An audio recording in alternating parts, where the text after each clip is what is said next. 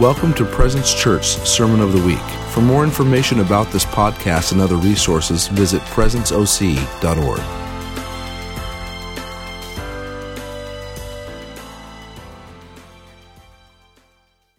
Thank you, guys.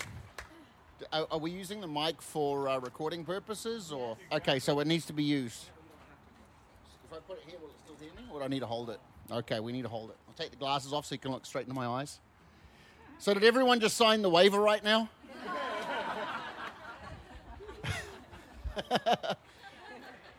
just want to double check, make sure we got some disclaimers in place. Well, it's an honor to be here today. Um, I've spent some time with your amazing pastors, and I have to say that they are extraordinary people. You are honored to have them.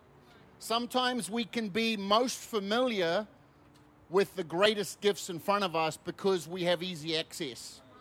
And the Bible says that familiarity breeds contempt. And the word contempt actually is a legal word from a courtroom where an individual in the stand becomes so familiar that they start to treat a judge with equality of like, I'm bringing you down to my level. We lose all respect, we lose value, and therefore we lose the covering. And it's so important that when you have such precious jewels like your pastors, you're way too quiet. Not enough agreement in the room. We need to have some more agreement there. that we go, the Bible says that those that labor among you in the word are worthy of double honor. Let me help you with the definition of what double honor is. However, you honor yourself, times that by two. Double equals two.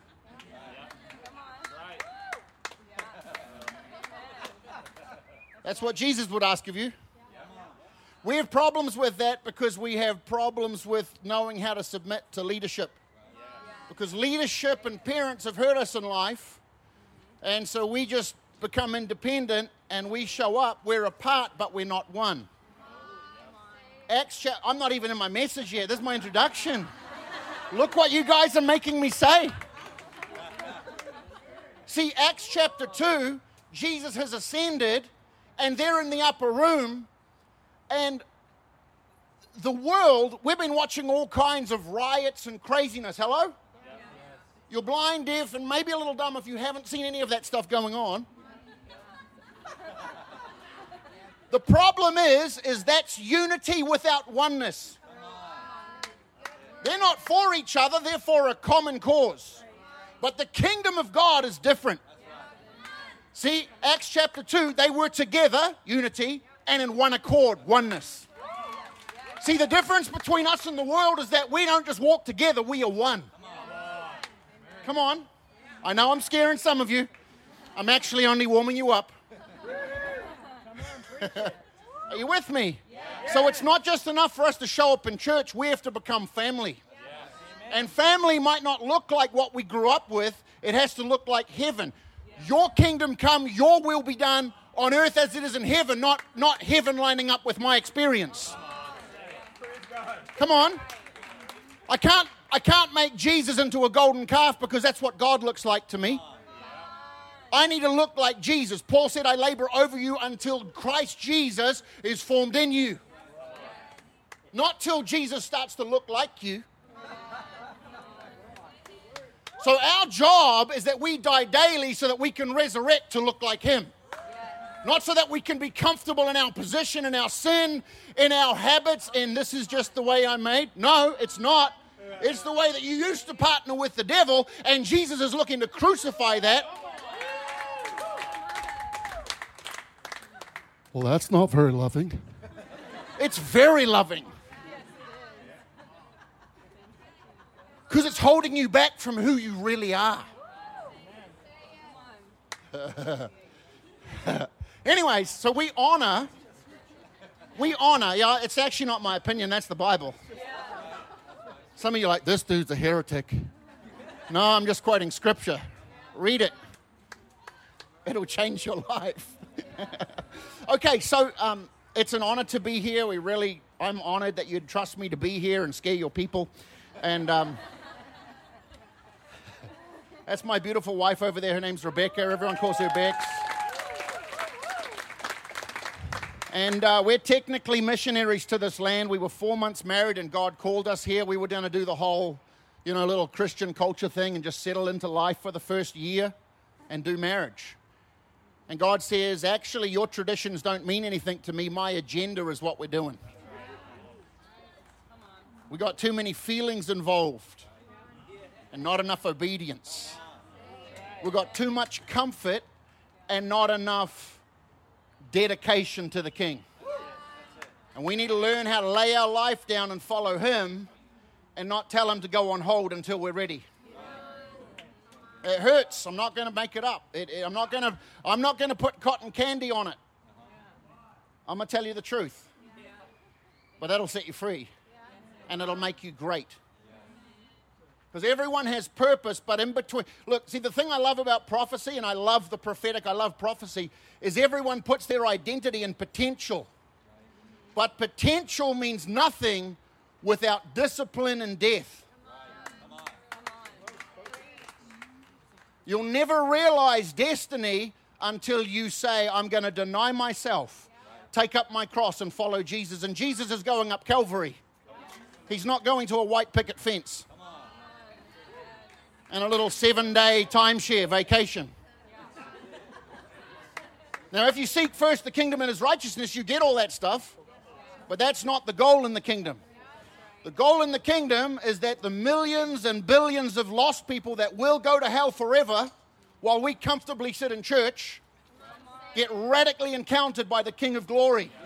And the only way they can see that is by us because Jesus clearly has sat down at the right hand of the Father, looking at his younger brothers and sisters, waiting on them to do something with what he paid for. But in order for that to happen, I must get out the way and he must increase. That's what John the Baptist said. I must decrease. Uh, uh, Matthew, uh, sorry, John chapter 3, verse 30. I must decrease, he must increase. Well, I just want to have my place. I want to have my name in a plaque. No, no, no. Jesus.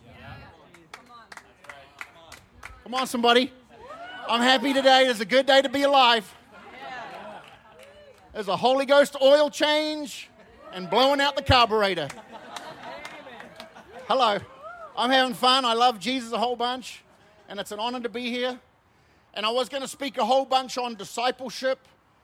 God's given me some really awesome download on discipleship. But God just took me in another direction. We're going to probably do a little touching on discipleship here and there. I Already have. A little bit. Discipleship comes from the root word discipline. It doesn't come from Bible study. Discipleship is not a 12 week course.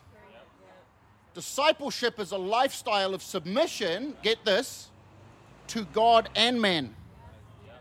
And woman. Hello?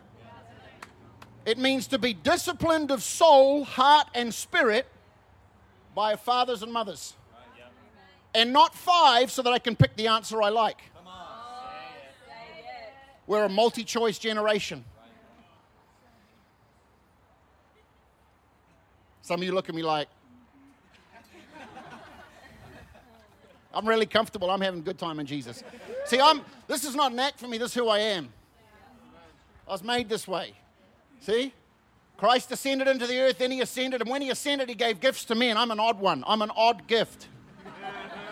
I'm an acquired taste, but I'm a necessary spice. You're essential.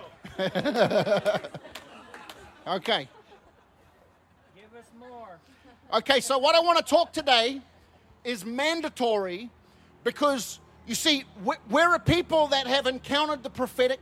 We're a people that understand Father, Son, Holy Spirit to the measure that we've encountered Him. But it's hard for us to swallow difficult words. If you want to talk about discipleship, Jesus is up on the mountains with 5,000 men, which probably means 15 to 20,000 with women and children. Hello, because they didn't count men, uh, women and children back then. Talk about equality.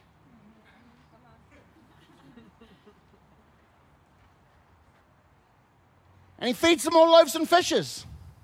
And everyone loves loaves and fishes. That's a Chick fil A sandwich. Actually, no, it's a fish fillet sandwich, what I meant to say. Fish fillet. Fish fillet! Right?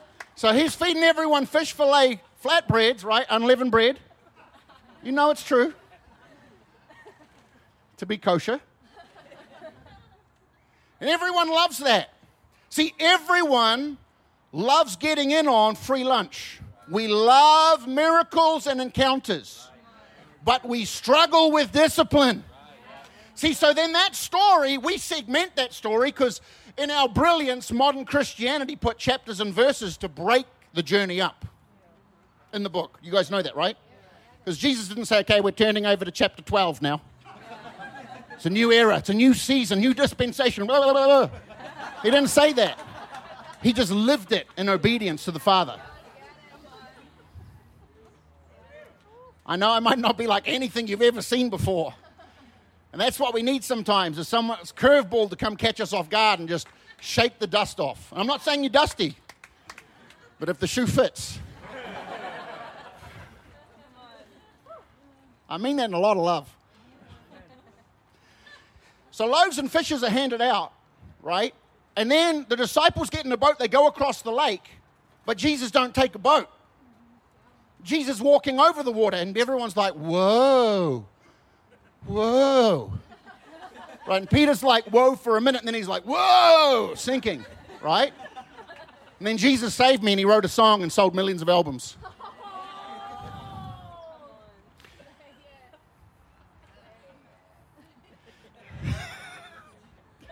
It shouldn't be this fun.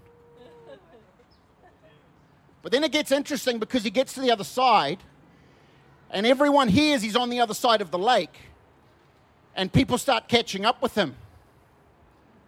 You guys read the book lately? Everyone catches up with him. And they're like, Whoa, Jesus, it's you, Jesus. Awesome, Jesus. And he's like, You only came because you ate loaves and fishes. See, you like it when you benefit. What about where it costs you? Because this kingdom has not changed the earth through benefit, it's changed the earth through cost. You want revival? Blood of martyrs. Go read history. The world has been changed through the blood of the saints that gave all, not took all. I love testimonies of provision. I'm all about that. That's a byproduct. God's looking for those that'll pay a price. That's how we see. We need to change eternity, not live my best life now or my blessed life now. Serious? This is true. This will just give you something to chew on for the next six months. And then it goes on further, and people are still into it because they know lunchtime's coming and we might get more loaves and fishes. So they hang on for a little bit. And Jesus said, Well, I know what the manna was that came down from heaven. And they're like, Yeah, Moses gave us that manna. And Jesus like, Mm mm, my daddy did. My daddy gave you that bread that came from heaven. And then he started to mess everyone up. He's like, I'm that bread. I came down from heaven. And now people are choking because their comfort's been challenged by truth. Now they don't want to continue with sandwich maker Jesus because Jesus become offensive maker Jesus. And then he's like, "Oh, you don't like that? Let's carry on to the next verse." Turn the page. Remember those books we had when we were kids? Turn the page. And he said, I tell you that if you want to really get a part of this, you need to eat my body and drink my blood. And then it says, and many disciples, not, not crowd, it said many disciples got up and left because they were offended. We've got to stop having a romance only with miracles and encounters, and we need to press into the deeper truths of the kingdom that cause transformation and change. And then Jesus, very secure in his mission and mandate, doesn't need a big church. Turns to his guys, he says, I'm on mission, I'm staying the course. Are you guys going to leave with them? And Peter makes one of those awesome redeeming moments in Peter's story. Because we all know Peter gives us all a lot of hope through his bumps. Ear cutting off Peter, cussing out Peter, water sinking into Peter.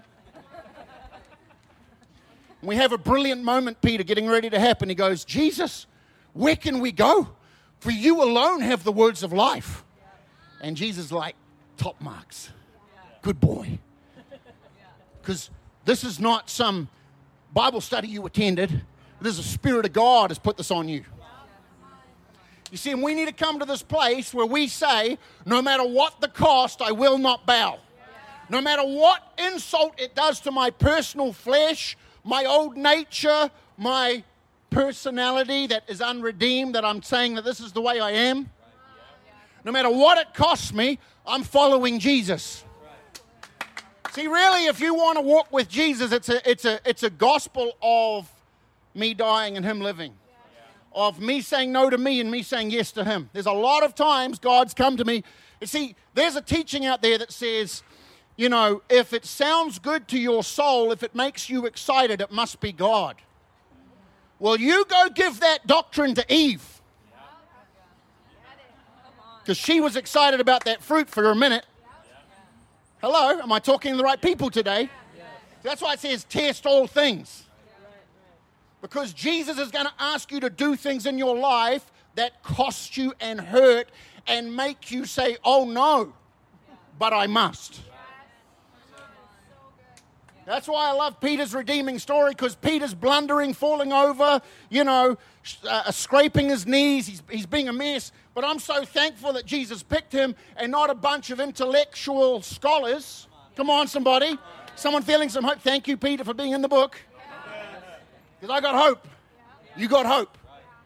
But Jesus looks at me and says, I tell you this when you're old, you'll be dressed by another, and you'll be led where you do not want to go.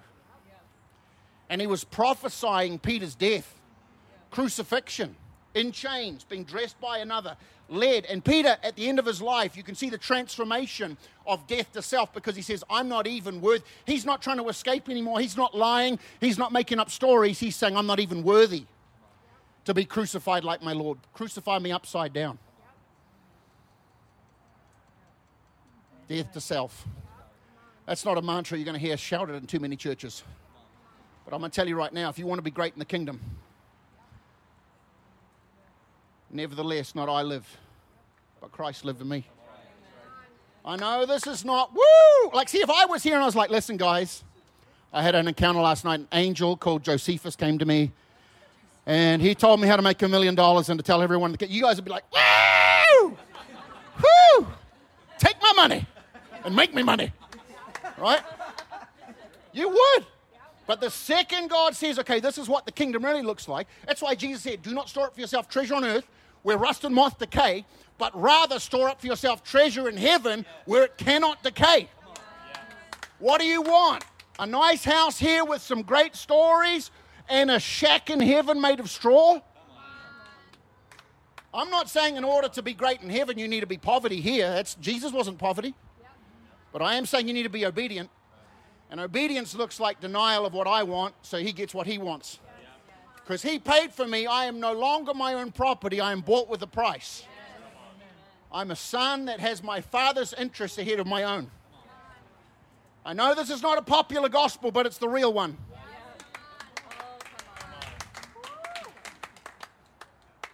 Bible says in the last days, men would not endure sound teaching anymore, but rather would get a whole bunch of teachers that would make them feel awesome and make them feel powerful with knowledge so that, they, eh, so that the great falling away could happen and they, if were possible, even the very elect would be deceived. So, what do you want? Cotton candy or truth? Come on. We got devils to dislodge, we have souls to plunder, we have darkness, disease, and infirmity to cast out. But you cannot do it with someone else's words. You can't take anointed Pastor Jesse's words and imitate them, or you're going to end up looking like the sons of Sceva who know the abracadabra word but have no authentic power. And authentic power only comes through death to self. That's why before Jesus went into the greatness of his ministry, he went into a 40 day fast. The devil came to attack him at the end of the fast. Interesting. And then he came out and Jude from power on high. What that means is heaven's power began to amplify on his life, and great miracles and signs and wonders started following. Not so that he could build a Facebook following, but so that he could start to expand the kingdom and authenticate the King of Heaven. He never once drew attention to himself, he always pointed to the Father. Oh, that our generation would learn that. Well, just follow my page. Okay, I'm gonna start my message now. Where's my drink? I know it's a hot day, but it's probably a little hotter right now. Is this okay? I love you guys. I've never been here before, but I got a passion for this place. We've come and laid out. We left our families, the places we love. We left New Zealand, beautiful country. We left all our support system and we came here because, look, I've had so many believers in this nation tell me that California is a lost cause and almost laid hands on them. Because I believe that light works best in darkness. And I believe that revival is not for those that claim to be great, but for those that have great attack, assignment, oppression, and darkness over their lives and over their territories.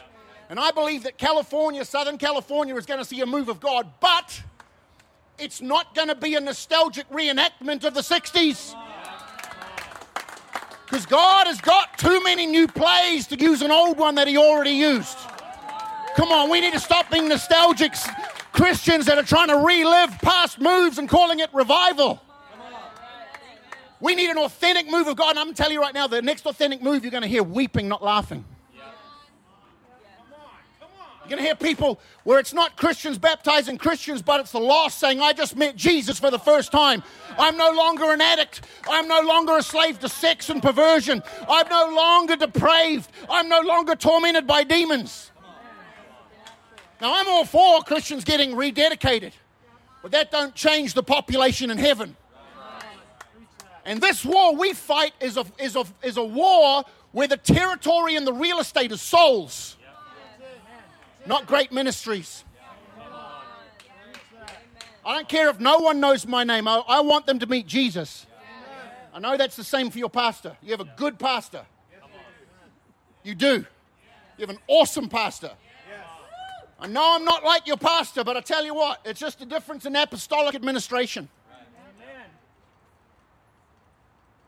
I'm just rattling cages.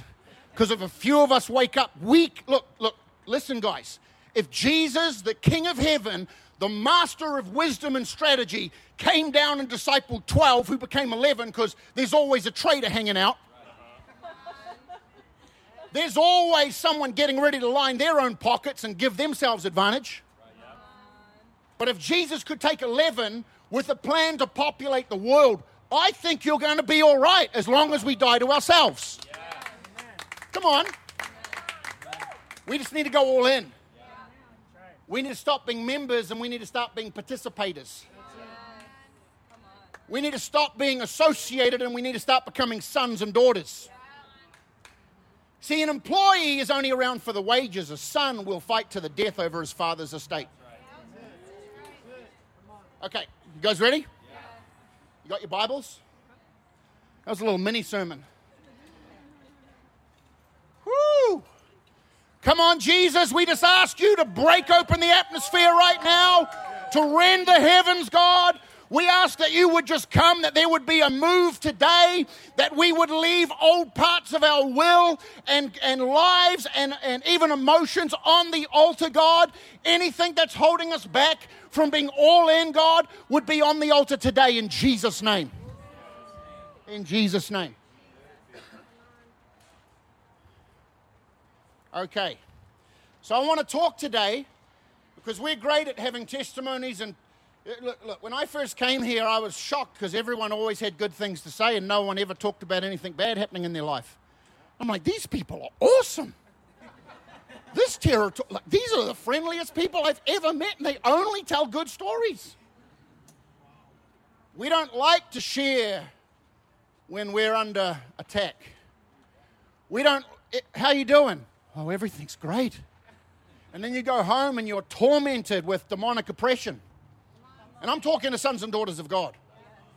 You're tormented with hell putting all of its cannons and weapons against you. Come on, you know, I'm not talking about sin stuff. I'm talking about you living right and hell coming after you. Come on, I'm talking to somebody today. So I'm not here to give you a praise me down message. I'm here to expose hell, and I want to I want to teach you for a little bit of time on how to walk and survive, thrive through seasons of onslaught from hell. Can we get this right now? So I'm going to speak to you as someone in the military. I'm not in your corner giving you counsel, I'm going to give you instructions. Is that okay? So don't misinterpret. I'm not being harsh. I love you. I'm for you. I've not met you, but I love you in the Lord and I care for you. And I do not want you to be taken out by the cheap shots of the enemy. Because I'm here to tell you that there is only one creator. You can see him in Genesis 1 and 2. You can see Jesus, the creative one, expressing those creations. True? Satan is not a creator. Therefore, he has to keep reusing his playbook with different names, scenarios, and props. Are you with me? He's still saying, Has God really said He's going to look after you? Come on, you know I'm telling you the truth. Has God really said you're going to make it? Has God really said that your marriage is blessed? Come on, come on, somebody. Okay. It is. We all walk through challenging seasons where it feels like, and that's all of us. That's not just those of us that are like are honest. It's all of us, even the ones with only the good praise reports. May I challenge you, give honest praise reports, not good ones. Because your pastors and the leadership team here, they need to hear honesty. Your friends don't need you to say, everything's great, let's do lunch.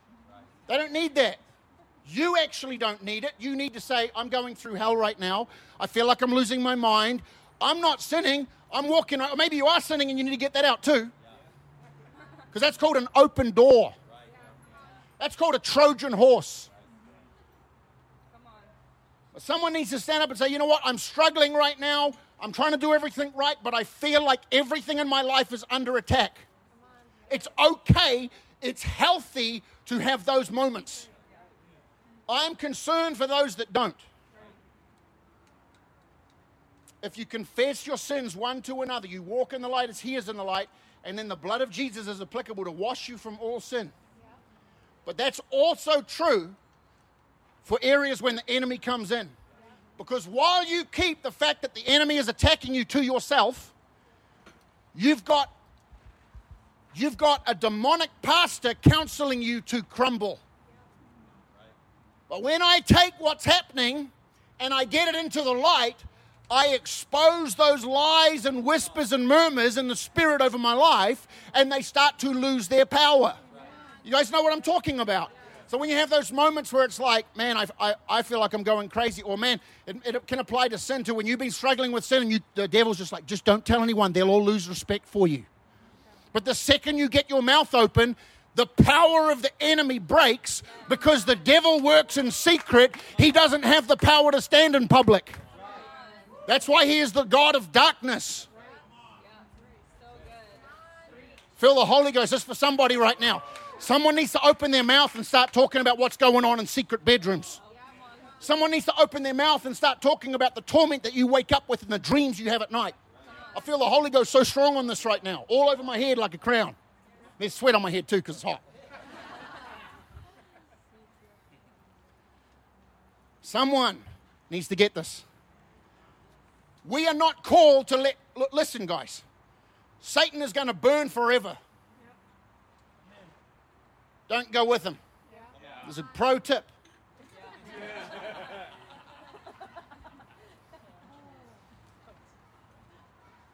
I said this recently Satan is a fallen angel, not an equal God. Stop treating him like he's on equal level with Jesus. His power is only made manifest while it's secret. The second we bring it into the light, the powers of darkness are exposed and disbanded. We need to get our shame and our ego out the way and start saying, it's okay for pastors too. Because let me tell you, church, you need to pray for your pastors. I mean, you really need to pray for your pastors because pastors are the shield in front of the church. And you think the devil's hitting you, they're coming through the pastor team. They are. And that's why it says, pray for those in authority over you. And stop using their last message to be offended so you can leave. To excuse the fact that you don't want to be submitted and walk in the light, anyways. Oh man, I'm saying some stuff right now. Could we please put a formal request to never have Andrew Billings back?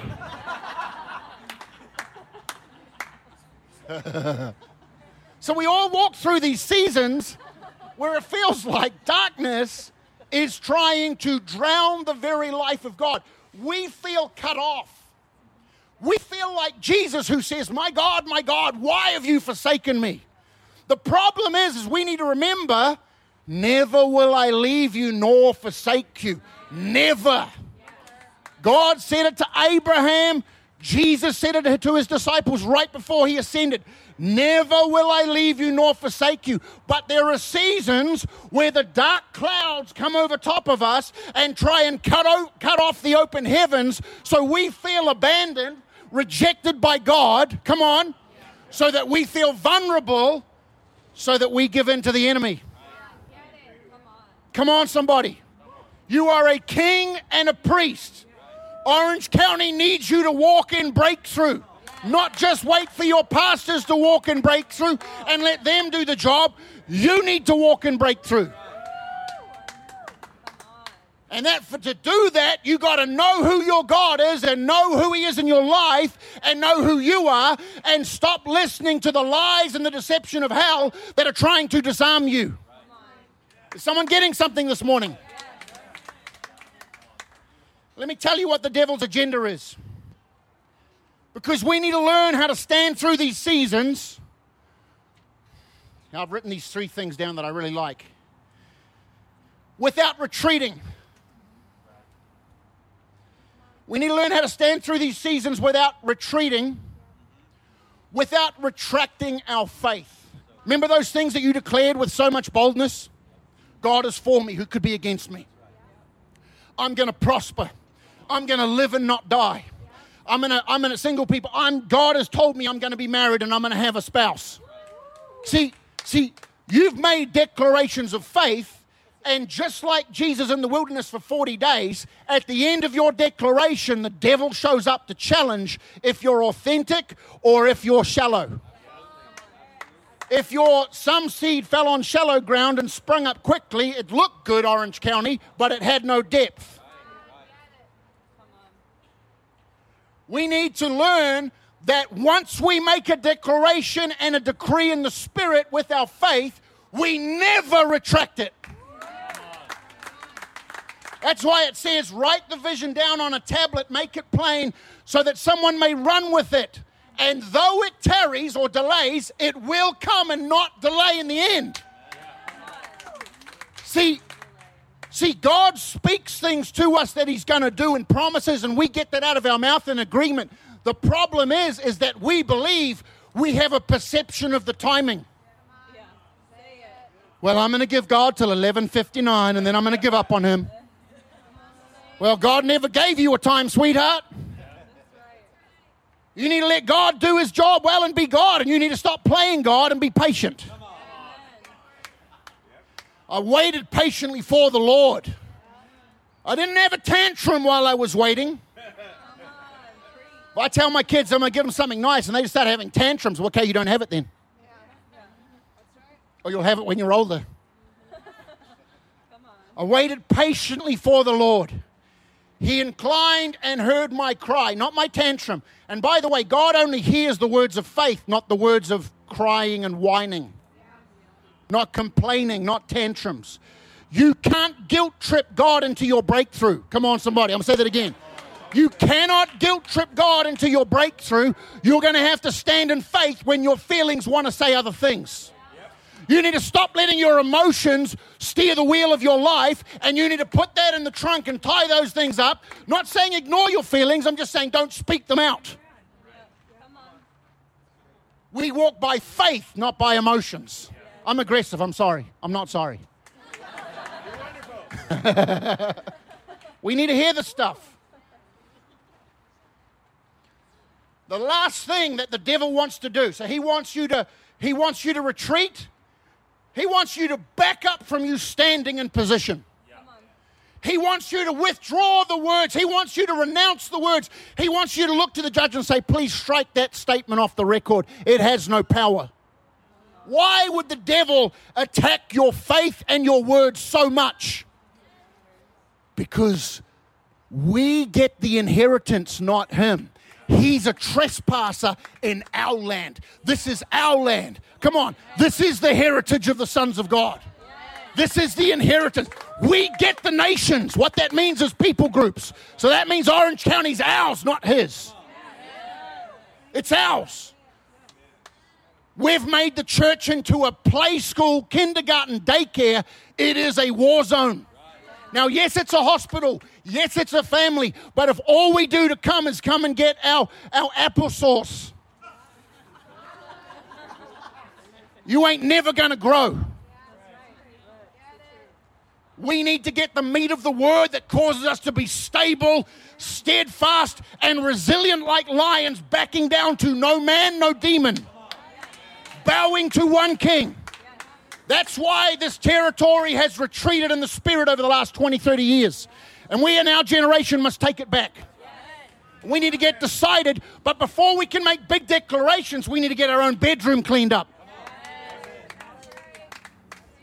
The third thing that he wants us to do is he wants us, listen to this, he wants us to doubt the goodness of God. If the devil can get you to doubt the goodness of God, your faith will dry up, your spirit will grow faint, and you'll start to partner with the devil more than God. That's what Jesus meant when he said, having a form of godliness. You know how to sing that nice elevation song. You know how to quote a couple of scriptures. You know even how to do the different postures in church. You know how to be nice enough to get people to go away, but be nice enough to let them think you're awesome. We need to cross the line. And we need to get the stuff out that's making us weak. And we need to stop letting the devil counsel us. And we need to start letting the Word of God and the ministry here disciple us. And that means some. Have you ever read the book lately? Or do you just read the scriptures you like? Do you skip the scriptures that make you feel uncomfortable? So I want to challenge you that that's not your theory when you go to the gym to work out. I'm just going to skip leg day every day. I'm going to have chicken drumsticks. Well, I'm going to have a real yoked up body. Come on, you know what I'm talking about. If you could see in the spirit, that's what most Christians look like in our generation because they're skipping the stuff that hurts. We need to press into the stuff that, oh man, that makes me uncomfortable. God, you're telling me I'm wrong? yes. Come on, we need to get this, guys. We need to get this where we lean into our Father, knowing that He loves us, is for us, and He's not trying to hurt us, although correction hurts. It says in Hebrews chapter 12 if you're without discipline, chastening, oh, by the way, and scourging, who saw the passion? Come on, we, come on, you can't be saved and not see the passion. That, that, a scourge is not a whip. A scourge has nine tails and it has metal, bone, or shell, or sometimes wood, but normally metal, bone, or shell, sewn and weaved into the end so that when it whips, it digs in like a fishing hook. And the, the job of the scourge is to tear off flesh. Did you hear what I just said? tear off flesh. Not pack there, there, Johnny. Your identity's in Christ.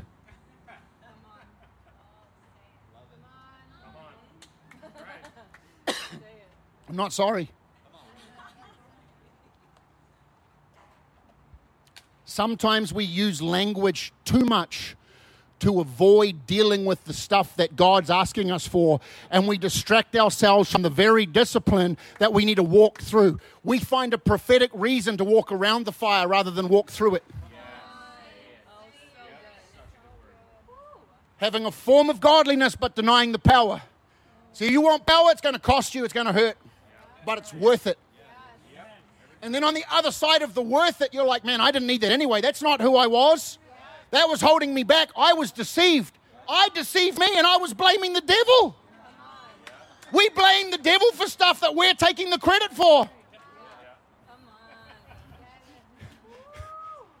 Oh, it was the devil. No, it was you. You did this to you. You made the decision. You changed gears. You turned the steering wheel. Man, it's hot in here. Okay, so you guys ready? We're going to go to the scriptures. Turn with me, please, to 1 Peter chapter 4.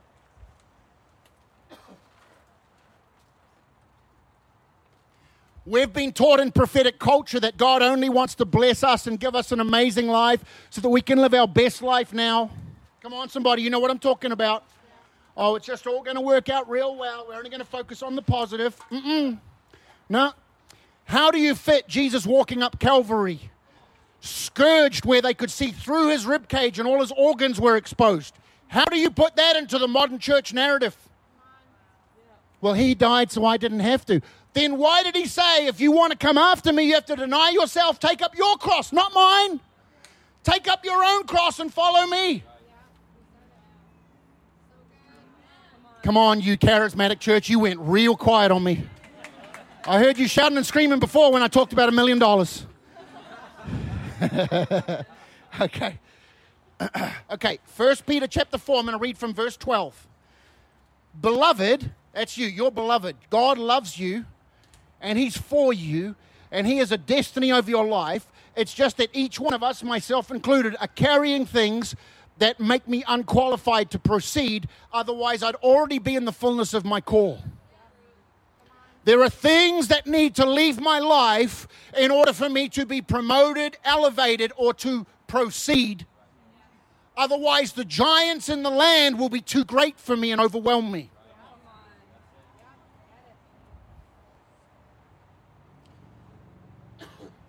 What we need to learn is that Gideon didn't need a big army, he needed a dedicated one. And God doesn't need you half in. He only can work with those that have fully died to themselves and said, No matter what it takes, Jesus, I'm for you. And that's different for different people because, listen, guys, one of the problems is, is we look at a model and we say, I need to imitate that. No, you don't. You need to walk out your personal walk with God and you need to die daily to the things that He's asking of you. You don't need to start imitating Pastor Jesse or Pastor Jessica to try and be something.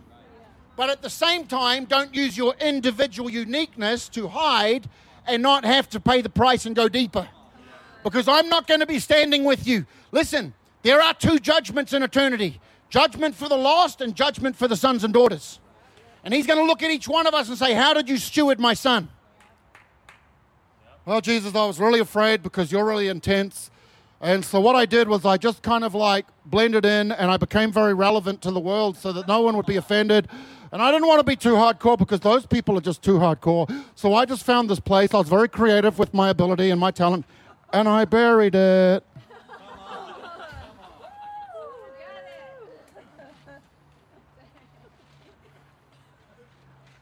When I get to heaven, there's going to be no gas in the tank. I'm driving this thing all the way. I'm giving all to God. How about you? Come on, some of us, some of us need to cross over today. Presence OC has a place in this territory to shake powers and principalities, but it cannot do it with just the leadership. The church must do it. They were all together and in one accord. Not just unity because we like singing worship together or we like the way the kids are looked after in daycare. That's a powerhouse children's church. Going to raise up nation shakers. But it can't just be some branded identity. It has to be a soul that is sold out, giving all for the King.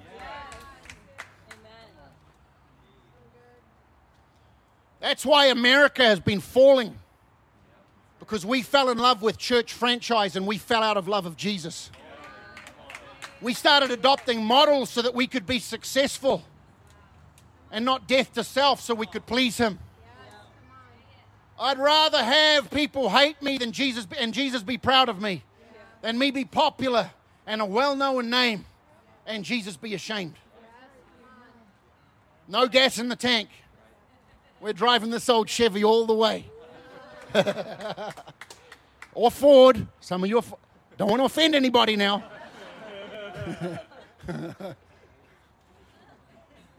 I'm a Tesla person. okay. So, First Peter chapter 4 verse 12. Beloved, do not think it strange concerning the fiery trial which is to try you. Hang on a minute. I thought we're here to live our blessed life. I Jesus paid it all so I didn't have to. Why are bad things happening? God is the God of angel armies. Welcome to the family. Do not think it strange concerning, concerning the fiery trial which is to try you as though something strange happened to you. I don't know what happened. It's like God left me and all of hell came to take out my destiny. Wah! Now, hang on a minute. You signed the waiver. You were pre educated. Now you're here. Don't go and see if the devil has a better offer. Or there's a more gracious church. Well, there's a church that just fits our personality better. Oh, you mean lets you stay the way you are? It doesn't demand that you grow. Doesn't talk about the stuff that possibly could make you so compromised that you could go to church all your life and still end up in flames. This definitely isn't popular and it's definitely not safe place to devils. We're preaching devils out. See, we need to take seriously the scriptures that says all of creation awaits and even, even eagerly groans the revealing of the sons and daughters of God. What's it going to take to reveal a son and daughter of God? Things being removed that were hiding you from being seen. The things that are holding you back. Come on, I'm preaching to somebody right now. I'm having a lot of fun. You know why? Because I'm smiling to you and a little aggressive, but I'm just I'm just popping devils in the face right now. Because that's the only communication they're going to get from me is war. We do not negotiate with hell. We do not counsel hell. We rebuke it in Jesus' name. You guys with me? You didn't even get warned enough.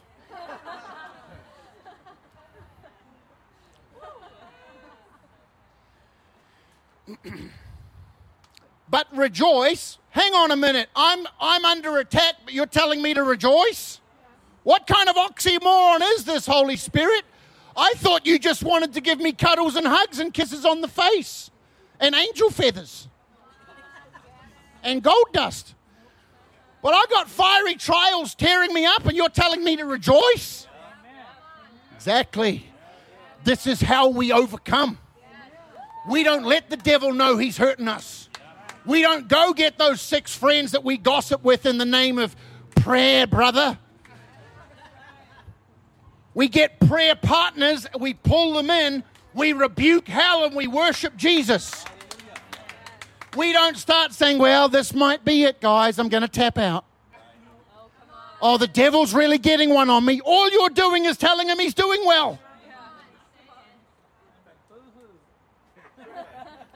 I'm not into giving the devil strategic advantage. This is war. Otherwise, in Ephesians, you would have been given pom poms and skirts. You were issued weapons and, and armor. Come on, change my mind. Seriously. This is not a game.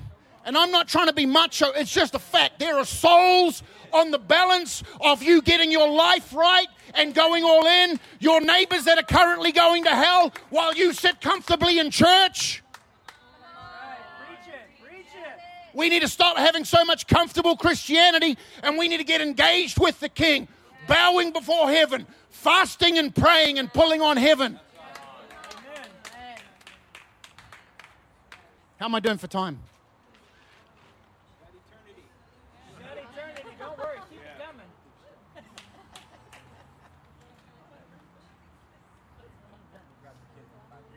In five minutes? In five minutes? Okay, well, I need to hurry then.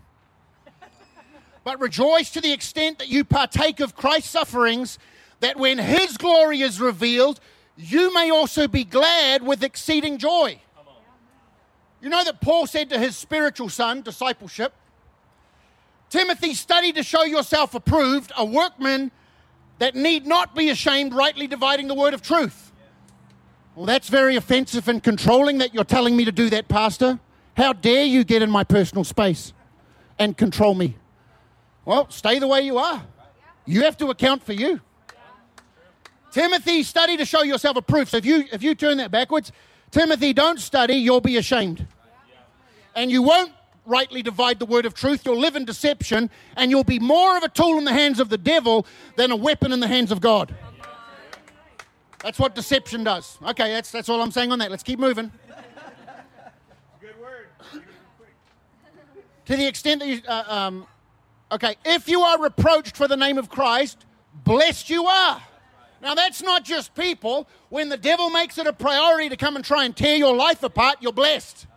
Listen, I tell this to people, and I know this might scare some of you, but I'm thankful that the demonic and witches and warlocks come after me at times.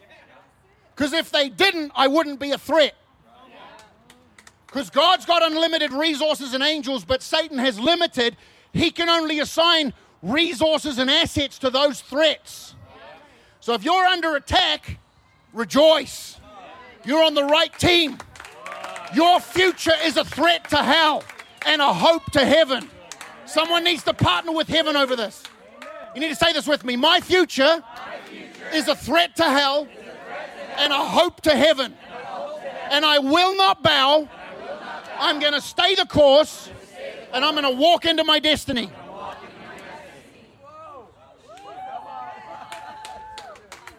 Watch this. If you're reproached for the name of Christ, bless you are. For the Spirit of glory and of God rests upon you.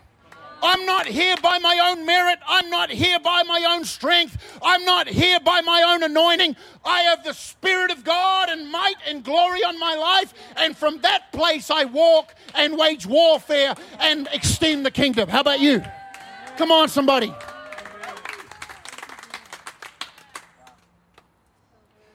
On their part, he is blasphemed, but on your part, he is glorified. Next scripture, James chapter 1, verse 2. My brothers and sisters, yeah, that went real fast. There's no time in eternity. You've got to catch up. Okay, my brothers and sisters, count it all joy. Here we are again. Oxymoron Jesus. Count it all joy when you fall into various trials. Well, hang on a minute. I signed up because the preacher told me that I would have an enjoyable life. Well, I'm sorry, but the preacher lied to you.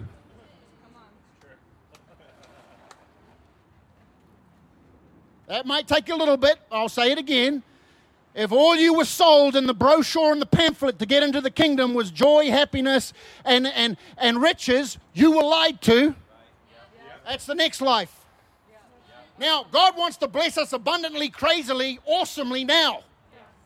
I've had awesome testimonies, uh, cr- crazy amount money manifesting, you know, hundreds of dollars manifesting in my drawer, diamonds, gold manifesting. Yay, awesome. But that doesn't save souls. That encourages me to go after more. It equips me, it finances me. I've had an angel come into my bedroom and give me an idea, which I've patented and I'm now starting to distribute. Yay, awesome testimony, but not the potency of the gospel. It's a side garnish, not main dish. We need to get the right thing, the right thing. Seek first the kingdom of God and his righteousness. What is it? All the kids he doesn't have custody with right now that he wants back. He wants custody. Jesus has sat down, Psalms 110, till he makes, till the Father makes Jesus' enemy, Jesus' footstool. With Jesus sitting down, how is God the Father planning on doing that and crushing the devil? Soldier up. Soldier up. Now, to be a soldier, you got to be an intimate lover. Otherwise, all you're going to do is burn yourself out with striving. We're not here to strive. We're here to go into intimacy like Jesus and come out roaring like a lion. We've put the lion in a cage and told everyone Jesus looks like a lamb. It's wrong. He's lion and the lamb. Come on, somebody. Let the lion out of the cage. Count it all joy when you fall into various trials, knowing that the test, we're going to let the Holy Ghost rip up here. We'll close the service in a second. I'm not going to go over, I want to honor time. But we're going to let the Holy Ghost rip and tear us up in just a minute. Okay, I'm going to get through this. And I've, I've seen this morning we're just going to have crazy power flowing today to break off the old you and to call forth the new you. Amen. Because here's the deal you can't put to death some of the stuff in your life on your own. You need the grace of God, you need the power of God. Come on. Okay. Count it all joy when you fall into various trials, knowing that the testing of your faith produces patience. Not impatience. God, when are you going to do it? When are you going to do it? When are you going to do it? Shh. You're missing the point of this test and you're extending your season to an uncomfortable timeline. 40 years going around Mount Sinai where all the old people died off can't have been a good experience. Understand your season and close your mouth and worship God. Close your mouth if you want to complain. You got two fingers if you need to. Well, finger and a thumb. Come on, I'm serious.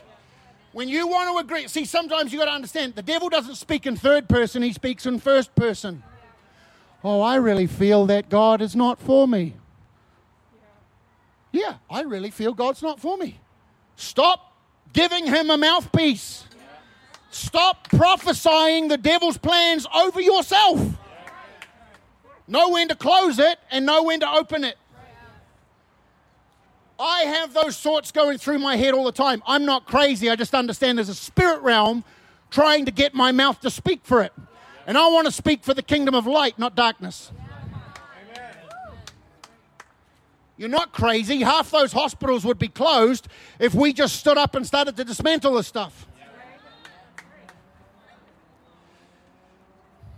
Let, but let patience have its perfect work. Oh, so you mean that while the devil's thinking he has strategic advantage, God's using all the energy of the devil to perfect my life because a rough boulder can't become a smooth pebble without the abrasion of a strong river. You get that? Oh, why am I in this? God's like, to make you awesome.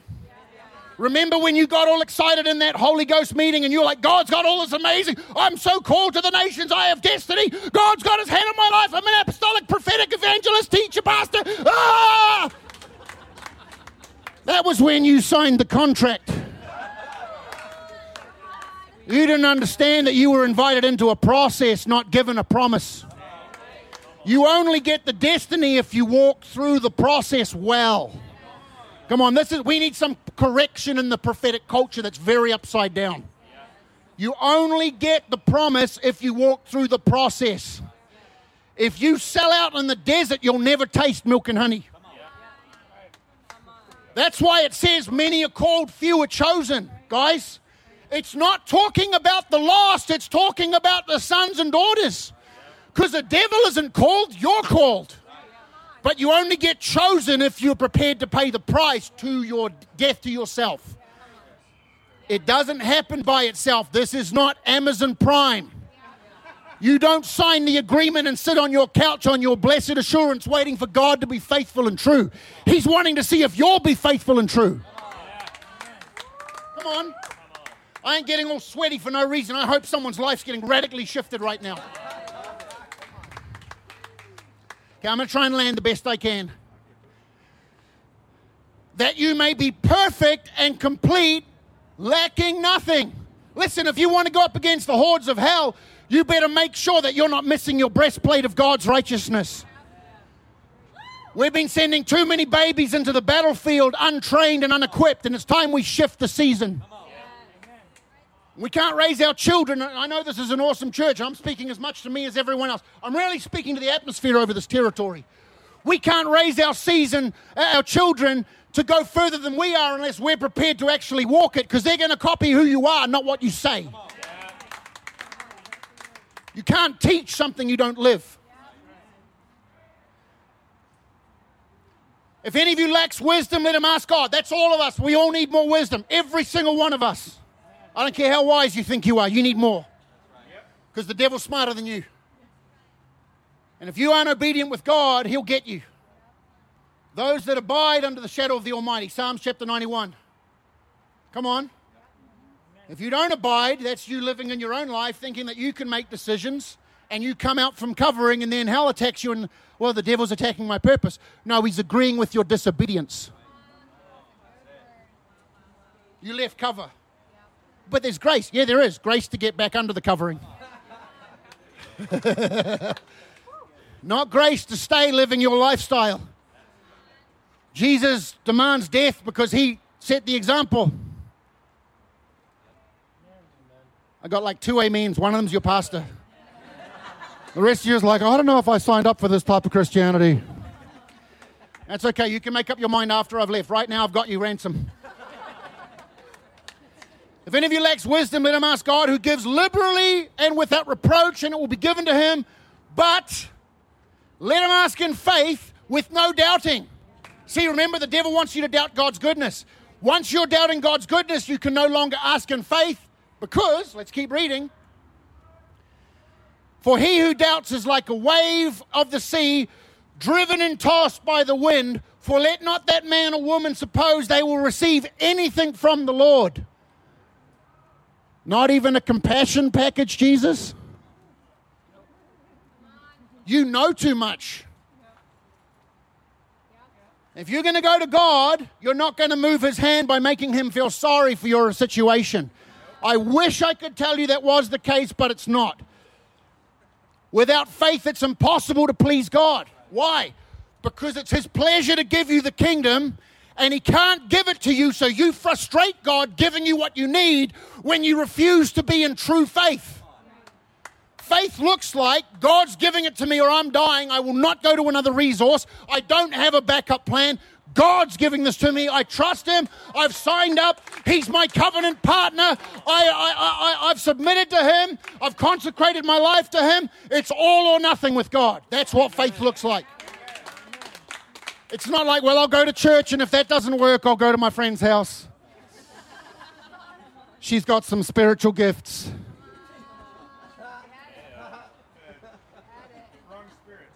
Exactly. Okay, I'm trying to land. Please let me land. I know you want to go to some buffet and eat some weird food outside in the parking lot. Some of you, this might be weird food, but I'm telling you right now, if you swallow it, it might be bitter at first, but it's going to turn into honey. It's opposite. For he who doubts is like a wave driven and tossed by the sea. For let not that man or woman suppose they'll receive anything from the Lord. They are double minded. Is a double minded man, unstable in all their ways. Are you tired of being unstable, going from one season to another, getting beaten and battered? Make up your mind to follow Jesus. I know I'm talking to the church right now.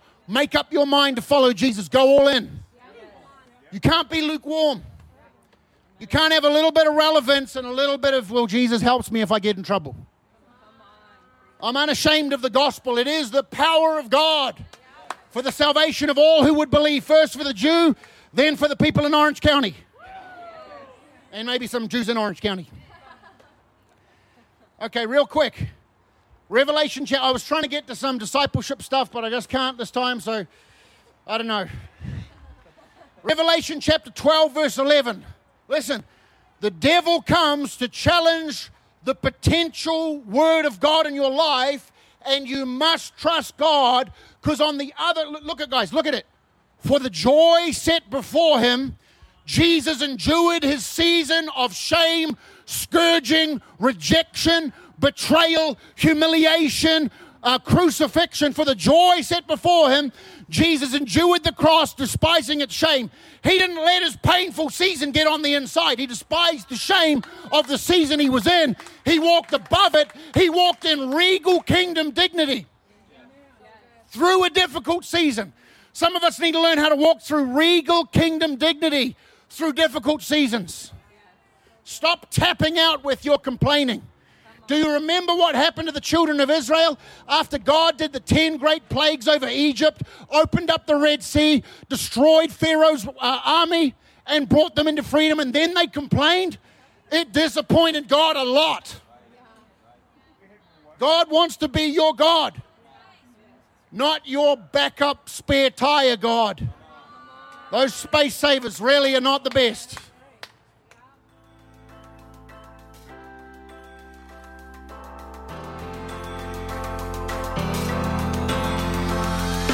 Thanks for listening to the Sermon of the Week. Be sure to visit our website at presenceoc.org to find out more about Presence Church.